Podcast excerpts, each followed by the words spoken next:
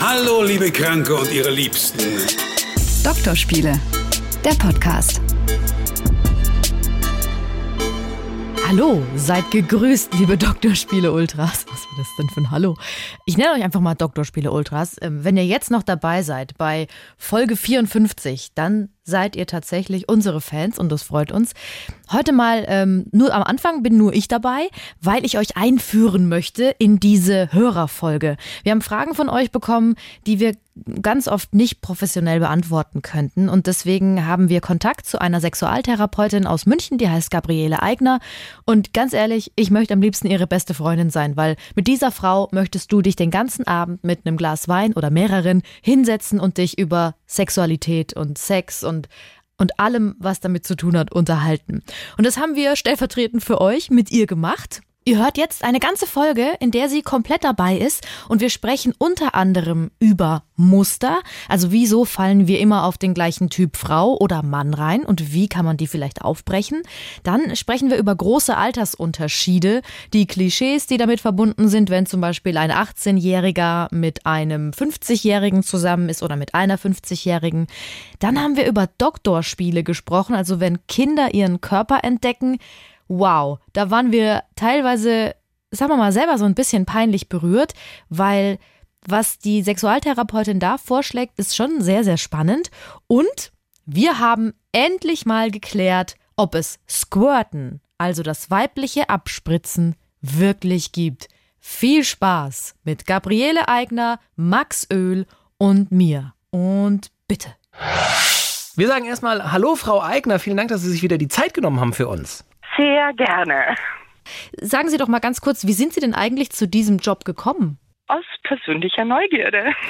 Am Menschsein, an Beziehungen und Sexualität viel Selbsterfahrung gemacht und viel Tantra gemacht und viel ausprobiert. Und dann habe ich es irgendwann professionalisiert, weil ich sowieso immer die ganze Zeit darüber geredet habe. Und dann habe ich meine Freundinnen so viel genervt. Dann ähm, tauchte Sexualtherapie auf und dann dachte ich, das ist doch super. Da werde ich fürs Reden bezahlt, über was ich sowieso so total gerne rede und kann auch noch Menschen damit helfen. Also ich bin Therapeutin, habe eine Praxis in München und im Intal jetzt auch und ähm, arbeite mit Menschen zwischen 18 und 84 alleine und in Beziehungen, in verschiedensten Formen von Beziehungen zu allen Themen und auch zu Sexualität. Jetzt fragt sich der Deutsche natürlich immer, ja, wie ist denn das dann geregelt? Also wenn ich jetzt merke, ich habe da irgendwie vielleicht in Anführungsstrichen ein, ein, ein, Thema, das mich beschäftigt oder wo ich mal drüber sprechen sollte, zahlt die Versicherung das? Ich frage einfach mal ganz direkt, Krankenkasse. Ich bin Heilpraktikerin für Psychotherapie, das heißt private Kassen übernehmen da zum großen Teil unterschiedliche Prozentsätze. Von den gesetzlichen wird es leider noch nicht übernommen. Was sagt denn Ihr Umfeld, also Freunde und Familie? Was haben die dazu gesagt, als Sie gesagt haben, ich werde jetzt Sexualtherapeutin? Na, die haben mich ja vorher schon gekannt und die, ich habe ja immer irgendwie meine ganzen neuen Entdeckungen und so aushalten müssen. Die haben sich ja gedacht, naja, jetzt lässt die uns eher in Ruhe und ähm, passt, das passt, haben die gedacht. Sehr schön. Dann legen wir doch mit unseren Fragen, mit den Hörerfragen los. Wunderbar. Wir haben ja wie immer ganz viele Fragen von Hörern bekommen, die wir tatsächlich also nicht kompetent beantworten können. Und wir sind so froh, dass Sie da sind. Und ähm, wir haben uns jetzt einfach mal ein paar rausgesucht. Wir gehen die zusammen durch und dann sagen Sie uns, was Sie davon halten. Und das ist es eigentlich auch schon. Total gerne. Die erste Frage okay, kommt tatsächlich, ja. ähm, ich glaube, es war ein Herr.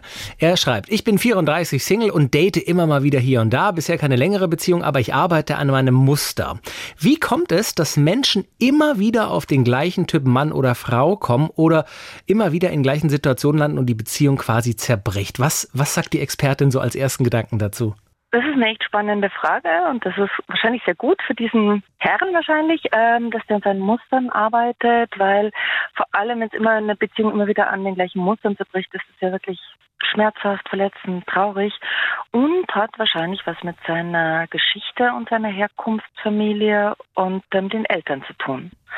Weil wir lernen ja Beziehung wenn wir bei unseren Eltern aufwachsen, lernen wir Beziehung von unseren Eltern, wie die miteinander umgehen. Das wiederholen wir, so wie wir alles andere auch nachmachen, was wir von unseren Eltern lernen. Auch Beziehung. Und dann kann das sein, dass man immer sich wieder so einen Typus sucht, Mama oder Papa. Und wenn das vielleicht keine so glückliche Beziehung war, dann kann es einfach sein, dass man da diese Verhaltensmuster von verletzenden Beziehungsmustern einfach wiederholt. und dauernd unglücklich ist. Und das wäre schade. Das wäre jetzt auch so der erste Gedanke gewesen, aber könnte man das nicht schon in jungen Jahren eigentlich, also mein erster Gedanke ist so, dass eigentlich müsste man es doch besser machen wollen. Also wieso fällt man in dieses Schema rein, wenn ich sehe, wie meine Eltern äh, meine Jugend über gestritten haben und sich irgendwann haben scheiden lassen, ganz schlimm und äh, weiß nicht, der Vater hat immer rumgeschrien, da wurde nie richtig kommuniziert, nur mal irgendwie als Beispiel und dann passiert mir selber das immer. Das habe ich doch eigentlich so erlebt und mir wahrscheinlich in jungen Jahren gesagt, Gott, so will ich nie sein und dann wird man genau so. Wie kann das sein? Das ist genauso richtig, wie Sie sagen. Aber genau da drin liegt ja die Krux. Wenn ich mir was vornehme, bloß so nicht, alles bloß das nicht, dann habe ich ja eigentlich den vollen Fokus drauf und gleiche meine Realität genau mit dem immer ab. Ist es hoffentlich nicht genau so. Und dann steckt die Tücke in diesem Detail, dass ich eben ausgerechnet, weil ich diese Fixierung habe, bloß nicht so, das irgendwie anziehe. Also äh, als klassische Beispiel ist ja irgendwie Alkohol. Wenn sagen wir mal, der Vater trinkt, dann schaffen diese Frauen zwar dieses Thema bloß nicht so für sich total außen vor zu halten und nicht zu trinken, total abstinent zu sein, erwischen aber möglicherweise einen Mann, der entweder heimlich trinkt oder irgendwelche anderen Süchte hat. Weil wir diese Muster so gewohnt sind, die kriegen wir ohne tiefe Reflexion nur mit dem Vorsatz, das nicht zu wollen, nicht weg. Also braucht wirklich eine tiefe Reflexion, wie dieser, gehen wir jetzt mal einfach von einem Herren aus, der diese Frage gestellt hat, wie sucht der sich denn die Frauen aus? Was wählt der denn? Worauf springt der an? Was passiert in dieser ersten Zeit von, weiß ich nicht, Kontakt, Blick, Kennenlernen, ob das irgendwie Minuten, Stunden, Tage sind? Was passiert denn da in ihm? Was ist das Muster, auf das er anspricht? Und das wird er nicht kontrollieren können. Dieses momentane, wo uns was sagt man im Bayerischen, so richtig reißt, also was einen wirklich so elektrisiert, das, da laufen die unterbewussten Muster ab. Weil, wenn man jetzt zum Beispiel auf dieses Beispiel geht, weil Sie gerade gesagt haben, wenn mich was so elektrisiert, da habe ich ein gutes Beispiel von einer Freundin, die meint, sie steht total auf Arschlöcher und sie weiß, dass sie eigentlich die langweiligen nehmen sollte. Und da meine mein ich jetzt nicht mit, ich sage nicht, das ist ich frage für eine Freundin, sondern sie hat das tatsächlich erzählt. Und sie meinte, sie weiß, dass die langweiligen ihr besser tun würden, aber dann spürt sie dieses Knistern nicht. Wie kommen solche Leute aus diesen Mustern raus? Das ist doch tragisch. Das ist eine super Beschreibung und das, da wäre sozusagen meine Empfehlung, wenn Ihre Freundin dieses Bild hat, diese Vorstellung von Beziehung muss knistern, dann muss halt ein Arschloch her. Wenn Ihre Freundin diese Vorstellung verändern würde von Beziehung kann auch total nett und entspannt sein. Knistert halt nicht so furchtbar, aber tut einem total gut.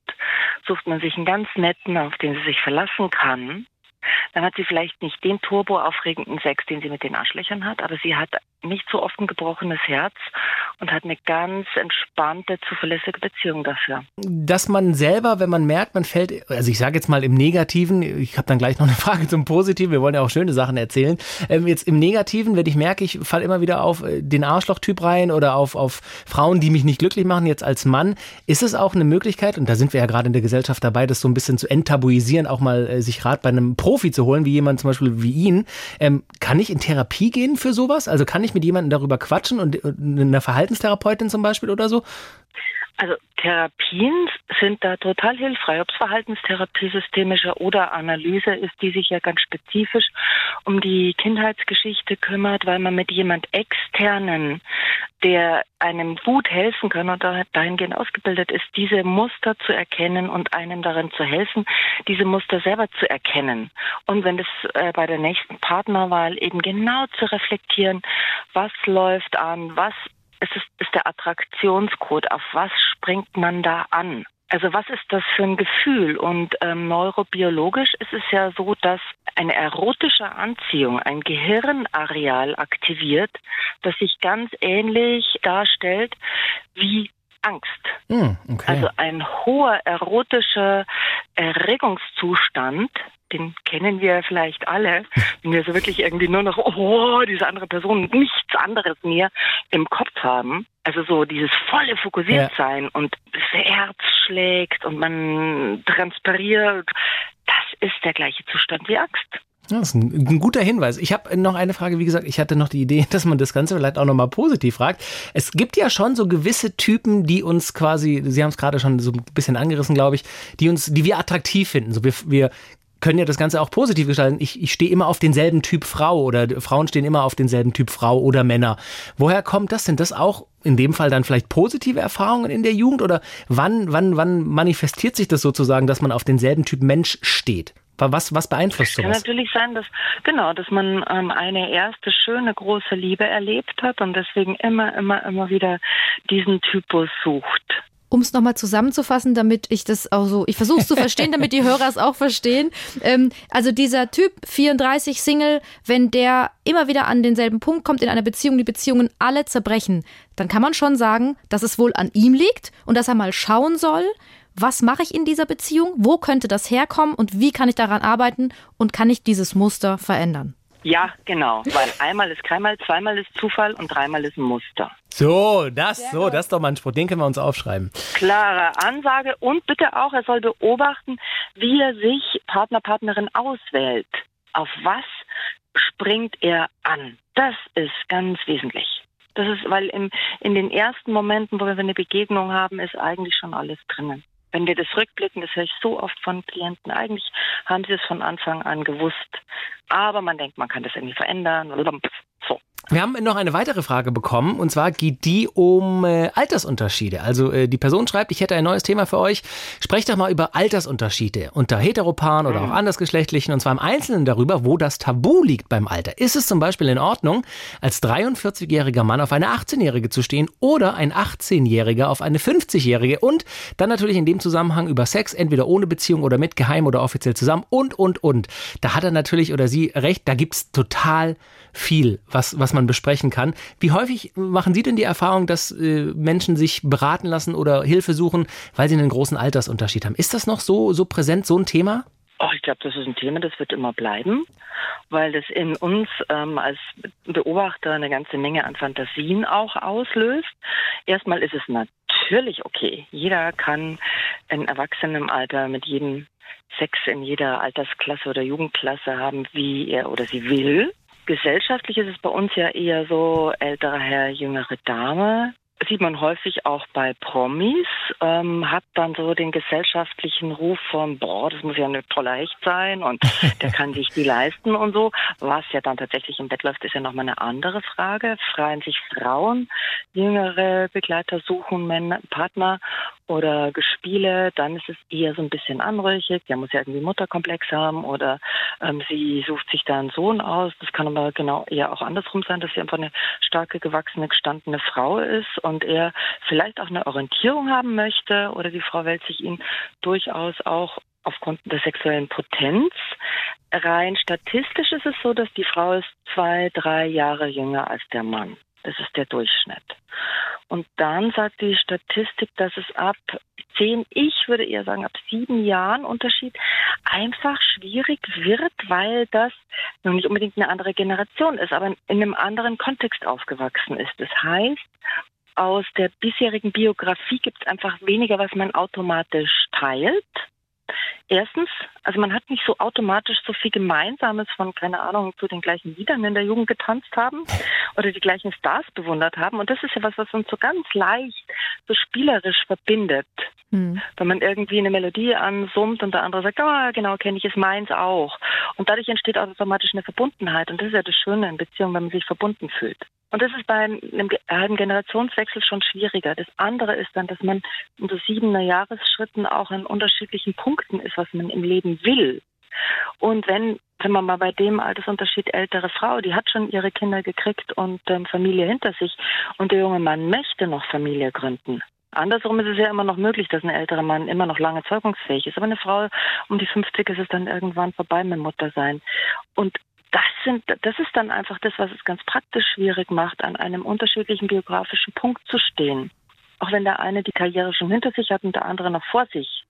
Der eine voll viel ähm, Engagement da reingibt und der andere irgendwie eigentlich viel mehr Freizeit hat oder am Ende schon irgendwie in Rente ist und einer noch berufstätig ist. Dann bleibt ganz unterschiedlich viel Zeit übrig für die beiden. Und das ist das, was das schwierig macht. Auch Freundeskreis, dass der Freundeskreis von dem El der die älteren, die jüngeren äh, Freunde vielleicht weniger respektiert, die jüngeren Freunde mit dem vom Älteren nicht so viel zu tun haben oder nicht so viel anfangen können. Ein Grund kann auch sein, dass ein verwitweter eine verwitwete Person sich jemand Jüngeren sucht, um nicht nochmal einen Partner zu verlieren. Hm, okay. Und ähm, was empfehlenswert ist, also worauf diese Paare achten können mit diesen großen Unterschieden, dass sie einander toleranter gegenüber sind, dass sie mehr Freiraum geben, eben genau in diesen Lebensbereichen, die sie nicht teilen können und dann ganz bewusst den Fokus auf das lenken, was sie verbindet und das ganz bewusst auch ein gemeinsames aufbauen. Wenn das nicht automatisch gegeben ist im biografischen, dann ist es wichtig, dass sie was gemeinsam aufbauen und ganz bewusst zusammenhalten und gemeinsame Werte und Vertrauen pflegen. Ich ähm, bin vorhin noch an was hängen geblieben, weil Sie meinten jetzt gerade bei so einem Altersunterschied, ähm, keine Ahnung, junger Typ, 18 Jahre alt und, und sie ist irgendwie 50 50. Da haben Sie so ein paar Klischees angesprochen, die die Gesellschaft natürlich immer wieder anbringt. Dann so, er hat doch einen Mutterkomplex, mhm. sie will sich wieder einen, Sohn, einen Sohn ranzüchten. Mhm. Rein sexualwissenschaftlich oder ist da irgendwas dran oder sagen Sie, das ist völliger Quatsch? Natürlich ist da was dran. Diese ganzen Volkssprüche, die haben total viel Wahrheit. Natürlich neigt äh, der ältere Teil dazu, ähm, dem Jüngeren was erklären zu wollen. Mhm. Und es kann auch sein, dass sich jemand einfach eine starke, keine Ahnung, junge Mann, eine dominante Mutter hatte und sich dann einen mütterlichen Typ sucht oder ein Mädchen, eine Frau, irgendwie einen dominanten Vater und sich dann diesen Vatertyp sucht. Es kann sein, dass die sich auf Augenhöhe begegnen also 1850, das ist jetzt eher unwahrscheinlicher, dass ein 18-Jähriger so viel Reife und Standing hat, sich als, als, wirklich Erwachsener, der sich auch im Berufsleben noch nicht entfaltet, ähm, da durchsetzen kann. Aber sagen wir mal Mitte 30, ähm, 50 oder so, das kann durchaus auf Augenhöhe sein. Aber an diesen Vater-Mutter-Komplexen ist durchaus auch was dran. Da ist auch überhaupt nichts dagegen zu sagen. Wenn die zwei da mit sich und der Art, wie sie diese Beziehung führen, glücklich sind, ist doch wunderbar. Absolut, absolut. Äh, unterstreichen wir natürlich. Die nächste Frage äh, bezieht sich tatsächlich auf Doktorspiele. Genau, bei der nächsten Frage, da sind wir so froh, dass Sie da sind, weil wir wollten tatsächlich schon mal eine Folge dazu machen, zu unserem Namen und zu dem, was Kinder in jungen Jahren tun. Und das können wir nicht alleine, weil das mega unprofessionell wäre. Absolut. Und es ist so gut, dass Sie da sind, weil ähm, das kennt ja das jeder. Das ist so ein gutes Thema, echt. Ja, total. So ein wichtiges Thema, voll. Und die Frage, die wir von einem Hörer eben bekommen haben, er meinte eben, seine Tochter ist im Kindergartenalter und ähm, mit ihrem gleichaltrigen Cousin kommt es eben manchmal zu solchen Entdeckungen Entdeckermomenten, so wie man das eben auch nennt, Doktorspiele, Kinder fassen sich an, gucken einfach, was hat der da unten, was hat die da unten. Und ähm, er sagt, ich erinnere mich noch, dass ich das auch in meiner Kindheit mit meiner Schwester gemacht habe. Ich fände es spannend, ein bisschen mehr darüber zu erfahren. Ist sowas normal und gut? Wie erleben die Kinder das? Wie sollte man als Eltern damit umgehen? Also das ist so die große Frage, die er geschickt hat. Also grundsätzlich, wenn Kinder das machen, wie normal ist das? Es ist so normal und es ist so gut und es ist so wichtig. Das ist eine ganz normale äh, sexuelle Entwicklung. Da gehört im Kindesalter dazu, sich und andere körperlich und auch sexuell zu entdecken. Und es wäre schön, wenn die Kinder in, in einigen Kindergärten haben die Snusel-Ecken. Das sind also Räume, wo die wirklich alleine sein dürfen, wo das Licht entspannt ist, wo eine angenehme, vertrauensvolle Atmosphäre ist. Ähm, da ist die Vereinbarung für die Kinder, dass keiner was mit dem anderen machen darf, was der andere nicht will und keine Gegenstände in Körperöffnungen stecken. Und dann dürfen sich die da entdecken und miteinander Doktor spielen oder sonstige Spiele machen. Und das ist total wichtig, körperlich und sexuell und vom Selbstbewusstsein her für die Kinder, dass die da irgendwo gute Räume haben, damit die das machen dürfen. Denn je natürlicher sich da ein Kind in der Hinsicht und ein Mensch entwickeln darf, umso selbstbestimmter, selbstbewusster und besser entwickelt wird dieser dann im Jugendalter und im Erwachsenenalter sein. Jetzt muss ich äh, direkt mal äh, nachfragen. Ich habe auch eine Tochter und wenn ich jetzt, also die ist jetzt noch in der Kita, aber wenn ich jetzt überlege im Kindergarten, wenn wir sie dann irgendwann in den Kindergarten bringen und mir würde erzählt, da bin ich jetzt, oute ich mich jetzt mal, ich habe das gerade gehört, als sie das erzählt haben und meine Augenbrauen sind hochgegangen bei abgedunkeltem Licht und mhm. Spiele und nicht in Körperöffnungen. Das ist, also ich, ich finde das okay und ich finde das auch gut. Ich meine, das ist ja auch die Idee des Podcasts, dass wir über alles reden, aber das ist schon, wenn ich das so höre, das hört sich erstmal ein bisschen komisch an. Verzeihen Sie mir den Ausdruck, aber das ist doch, ist das, das ist Standard heutzutage? Oder das sind ist das herausfordernd. Nein, das ist überhaupt nicht Standard, sage ich jetzt mal leider. Okay. Also, weil Sexualität nach der Definition von der WHO beginnt mit Säugung. Das heißt, es ist ähm, nachweisbar, gibt es sexuelle Reaktionen der Embryos im Mutterkörper. Okay.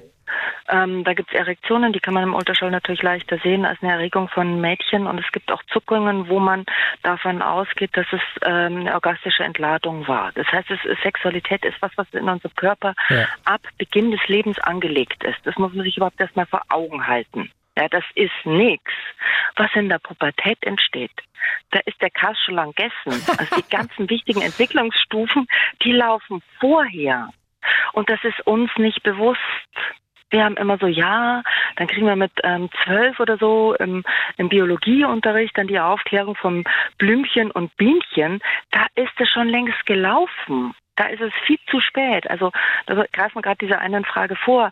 Ähm, Aufklärung hat ist, ist auch nicht einmal im Biologieunterricht mit irgendeinem Film im Dunkeln ähm, erledigt, sondern das ist was, was immer, immer, immer wieder passiert. Die Kinder schnappen irgendwo ein Wort auf und dann kommen die damit daher von, keine Ahnung, ähm, Ficken, Schwul, ähm, Kondom oder sowas. Und das ist, sag ich Ihnen jetzt gleich mal, als Eltern unglaublich konfrontativ, weil sie es nicht schon erlebt haben, wenn Kinder mit dieser sexuellen Wucht daherkommen, mhm. derer sie sich ja nicht bewusst sind. Die kriegen, die schnappen da irgendwas auf ähm, und platzieren das dann, haben vielleicht schon unter Umständen mitgekriegt, dass die Erwachsenen dann Zuckungen kriegen und die Augenbrauen nach oben gehen. Genau, genau. diese Worte sagen. Die wissen ja noch nicht mehr, was sie da sagen. Und dann ist es ganz wichtig, diese Momente sind unglaublich wichtig für die Kinder. Wie gehen dann meine Eltern damit um, wenn ich so ein Wort platziere, wo Erwachsene eben zucken, weil ich es irgendwo aufgeschnappt habe? Schnaufen die da tief durch und sagen einfach was dazu und erklären, was das eigentlich ist oder fangen die stottern an. Dann finden die es natürlich irgendwie total lustig, damit provozieren zu können. Also Kinder fordern uns Erwachsene heraus, unsere eigene Re äh, Sexualität zu reflektieren und zu gucken, dass wir da Stellen selber sauber kriegen, damit die uns da nicht so überraschen. Und wenn die uns überraschen, überraschen die uns. Dann kann ich ja nochmal nachdenken und eine äh, halbe Stunde später sagen, okay, du hast mich jetzt vorher was gefragt, ich war jetzt gerade etwas überrascht. Also ich erkläre dir jetzt, was Chicken heißt. Mhm. Ja, das ist, äh, äh, das kann man auch Geschlechtsverkehr sagen oder man kann Sex haben dazu sagen oder man kann Liebe machen dazu sagen. Und das ist, wenn der Mann seinen Penis, du, also wenn es ein Junge ist, du hast ja selber einen, den kennst du schon, oder ähm, den Penis in die Vagina von der äh, Frau steckt und dann eben zum Mädchen, du hast ja eine Vagina, das haben wir auch schon gesehen, Vulva außen und Vagina innen und da passen diese beiden Körperteile ganz wunderbar zusammen und das kann man dann Sex machen oder ficken oder Liebe machen sagen und das ist ganz normal. Punkt. So, das wäre sozusagen eine ganz einfache funktionale Aufklärung, dann wissen die da schon mal Bescheid. Und dann kann man das nächste Mal da irgendwie auch vielleicht aufbauen auf dem einen oder anderen Begriff. Es muss keine Riesenaufklärungstirade werden, die Kinder haben nach dem ersten bis dritten Satz sowieso keine Aufmerksamkeit mehr, das sind die durch. Das muss nicht irgendwie das große Ding auf einmal werden. Die können dann ruhig mehrmals werden, aber erstmal ist diese Frage beantwortet. Das, sehr, das Schöne ist, ähm, Sie können den Max ja gerade nicht sehen, aber in seinem Kopf rattert sehr viel. Also er, das Gute ist, er kann sich jetzt darauf vorbereiten, wenn seine Tochter irgendwann mal kommt und sagt, Papa, was ist Ficken? Das finde ich aber sehr gut. Also das war ein, ein super Tipp. Ab welchem Alter machen Kinder denn diese Doktorspiele und was ist das Erste, was die dann so machen? Also wo berühren die sich? Wie müssen wir uns das vorstellen? Das ist ja total unterschiedlich. Das kommt jetzt darauf an, was die im Außen gelernt, gesehen, beobachtet haben. Kriegen die ihre Eltern, wenn die äh, sich küssen, wenn die aus Versehen mal ins Schlafzimmer gerumpelt sind, wenn die Liebesszenen im Fernsehen gesehen haben oder Bilder, dann kann es sein, dass die das einfach fasziniert, interessiert und das dann nachspielen. Oder dass die einfach körperlich neugierig sind, sich entdecken und das kann ab fünf Jahren sein ähm, oder auch viel später. Und das kann aber auch sein, dass äh, Kinder in einem sehr religiösen Haushalt aufwachsen und jeder sexuelle Anflug unterbunden wurde und die nie angefangen haben, sich zu erforschen und zu entdecken, auch nie gelernt haben, sich zu befriedigen. Und Das ist eher schwierig, ja, weil das sind dann, das sind meist dann Frauen, die zu mir in die Praxis kommen und mit Anfang, Mitte, Ende 20 sagen, ich habe noch nie einen Orgasmus gehabt. Und wenn ich sage, wenn ich das dann exploriere, ob es jetzt eben mein Partner oder eben allein ist, und wenn die sagen, nee, alleine auch nie, dann haben die nie gelernt, sich zu, selbst zu berühren. Also mhm. von daher sind diese Stibile total wichtig, dass die ihre Erregungen kennenlernen, ihren Körper kennenlernen, so wie sie alle anderen Körperteile ja auch kennenlernen. Wir haben ja auch kein Problem beim Kind, vielleicht hat man da echt nochmal eine eigene ähm, Sendung drüber machen, dem Kind kein Problem, irgendwie Finger, Hände, Nase, Augen, Zähne zu erklären. Aber bei den Geschlechtsteilen ja, warum gehört alles zum Körper dazu? Nur wenn wir ähm, Erwachsene das dann in unserem Körper mit dem unserem erwachsenen sexuellen Verständnis abspalten, dass das dann früh und bäh ist, dann, dann wird es für die Kinder schwierig, weil für die ist es früh und bäh, für die ist es toll. Genauso wie der Zehe toll ist. Ähm, also Kinder konfrontieren uns mit unserer eigenen Sexualität und wie aufgeräumt wir da sind und wie gut, wie sprachfähig wir darüber sind. Also ich merke selber, ich übe das auch immer, auch durch diesen Podcast. Ich habe eine Freundin, die hat eine Tochter, die war damals vier, es ist auch mein, also ich darf nicht so viel sagen. Die hat eine Tochter, die ist auf jeden Fall vier und die hat einen Freund und der ist ein Jahr jünger und die, meine Freundin erzählte dann, dass die beiden eben Doktorspiele gemacht haben und dass sie halt so ein bisschen an sich rumgefingert haben und dass sie dann einfach die Zimmertür zugemacht hat. Und ich stand da und dachte so, ja, ich dachte so, oh mein Gott, wie kannst du die einfach da machen lassen? Was sagen Sie dazu? Super, Ihre Freundin hat das super gemacht. genau das ist das. Die Kinder sagen, ah, viel Spaß, ich mache mal die Tür zu, damit ihr euren eigenen Raum habt. Vorher diese Regelung, keine Gegenstände und nichts, was der andere nicht will. Mhm. Wichtig, weil sonst kommen die auf alle möglichen Ideen. Und ansonsten viel Spaß. Wenn die, wenn das später mal super sexuell selbstbewusste, entwickelte Erwachsene und eine letzte, eine letzte Sache noch ganz, ganz, ganz, ganz wichtig. Es ist erwiesen, je früher und besser Kinder und Jugendliche aufgeklärt werden, umso später, bewusster und selbstbestimmter haben die Sexualität nicht, die kommen dadurch nicht auf die Idee, auf die Idee kommen die automatisch. Und wenn die das Wissen dazu kriegen, dann gehen die da viel achtsamer damit um. Das wäre tatsächlich meine Frage gewesen, weil ich wurde zum Beispiel jetzt explizit nicht aufgeklärt von meinen Eltern, aber habe es natürlich, wie sie erzählt haben, vorher einfach so nebenher mitbekommen. Wenn man jetzt äh, nicht durch die Schule oder so draufkommt, gibt es trotzdem ein Alter, wenn die Kinder nicht von alleine zu einem kommen? Also sagen Sie so spätestens mit acht oder neun oder mit zehn oder mit Beginn der Grundschule oder wann sollte man vielleicht mal einfach Mit Beginn der Grundschule sollten die über Geschlechtsverkehr aufgeklärt werden okay. weil 80 Prozent der Grundschüler am Ende der Grundschule sind mit Pornografie in Kontakt gekommen. Das ist auch, ja. Absolut. Fantastisch. Und deswegen müssen die vorher wissen, was da auf sie zukommt. Und, weil die Frage ja auch noch war, Empfehlung Bücher, BZGA, Bundeszentrale für gesundheitliche Aufklärung, hat fantastische Unterlagen für alle Altersgruppen, für die Eltern, wie die damit umgehen, die häufigsten Fragen. Da gibt es super Unterlagen. Es gibt natürlich auch jede Menge guter Literatur und ähm, Filme, aber bei der BZGA kann allen Eltern in allen Altersklassen mit allen Kindern geholfen werden. Jetzt müssten wir eigentlich einen akustischen Swoosh einbauen, weil jetzt kommt ein krasser Themawechsel. yep. Äh, jetzt kommen wir zum Squirten. Also ich glaube, ich muss wirklich akustisch irgendwas einbauen. Also wir waren gerade bei den Doktorspielen. Jetzt äh, Squirting, das, da haben wir so, wir haben neulich mal in der Folge gesagt, das gibt es nicht. Wir sagten, das gibt es nicht. Und dann haben wir ganz viele Nachrichten ja. bekommen von, ich glaube, es waren überwiegend Männer, die gesagt haben, das kann nicht sein, das gibt es auf jeden ich, Fall, habe ich schon 20 ja, Mal gesehen. Ich habe so. vor allem auch eine Mail bekommen äh, über mein Instagram-Profil. Ein, eine Dame hat mir geschrieben, tatsächlich, dass das äh, bei ihr auch mal vorgekommen ist und seitdem immer wieder passiert. Also, wir erklären mal ganz kurz für die, die keine Ahnung haben, was das ist. Ab und zu sieht man es in Pornos, da habe ich zum Beispiel mal gesehen, dass die Frau, wenn sie kommt, rumspritzt. Und zwar eine klare Flüssigkeit und es sieht relativ feucht und nass aus und äh, trotzdem scheint die Frau sehr viel Lust dabei zu empfinden. Die Frage an die Expertin, ist das echt? Kann das sein? Was ist das? Ja, es ist echt. Es kann sein. Was das ist, ein Stück weit Fragezeichen. Das auch habe ich nicht nochmal mit einem wunderbaren Kollegen rück äh, versichert weil das ist wissenschaftlich noch nicht so ganz klar erforscht, was das genau so. ist. Ha, genau, also es passiert, aber was da tatsächlich genau passiert, ist, wie so manches in der weiblichen Sexualität nicht genau erforscht. Ob das jetzt diese Flüssigkeit hochverdünntes Urin oder etwas ganz anderes ist, ist noch nicht so ganz klar. Und woher das irgendwie kommt, ist auch noch nicht so ganz klar. Es gibt da eine Skenedrüse, die ähnlich wie die Prostata ist. Ähm, die ist am Vagina-Eingang und die kann eben drin über ähm, eine Stimulation der Klitorisnerven mit stimuliert werden, auch mit G-Punkt-Stimulation. Es gibt eigene Workshops dafür für Frauen, die das dann da trainieren können. Krass, okay.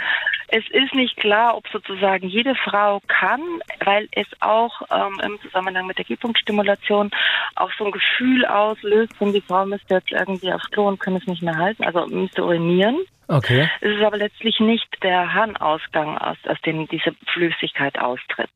Wie sich aber, wie genau dieses Sekret sich zusammensetzt, ist eben nicht ganz klar. Und das, was manche Frauen da ejakulieren, ist eine ganze Menge an Flüssigkeit kann geknüpft sein mit dem Orgasmus, muss es aber nicht, genauso wenig wie eine Ejakulation äh, mit dem Orgasmus gleichzeitig sein muss.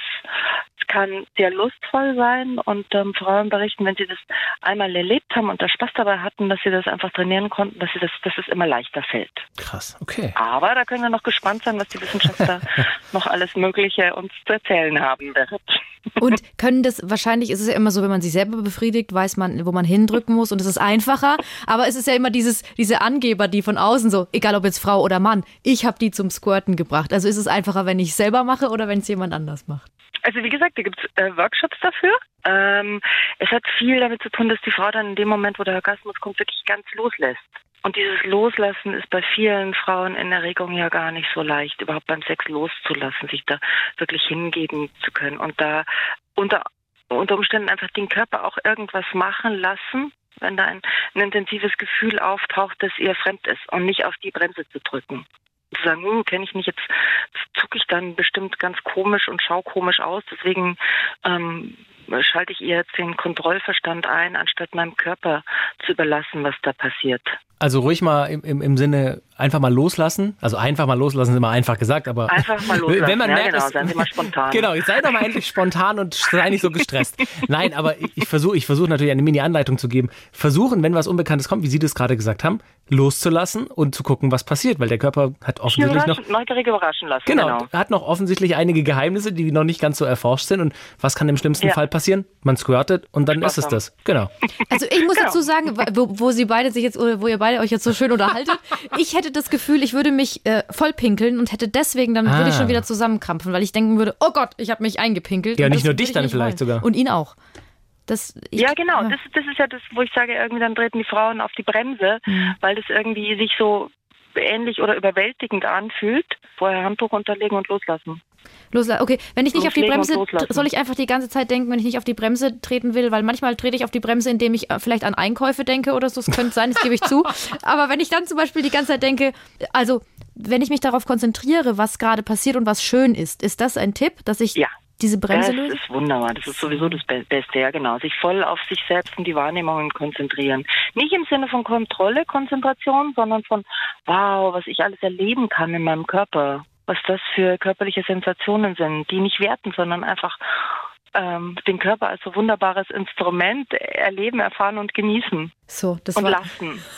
Also ich nicke gerade. Ja, ich, ich, äh, Max zieht so die Mundwinkel so Robert De Niro-mäßig runter. So, ah, ja, ist klar, ist klar. Also das ist doch ein schöner Abschluss gewesen. Ich glaube, wir haben Leute dazu gebracht, dass sie mehr Lust haben, sich mit Sexualität auseinanderzusetzen, was ja wichtig ist, ja, was ja auch unser Auftrag ist. Und ähm, vielen Dank, dass Sie uns dabei geholfen haben. Das ist echt, ich bin ganz selig jetzt.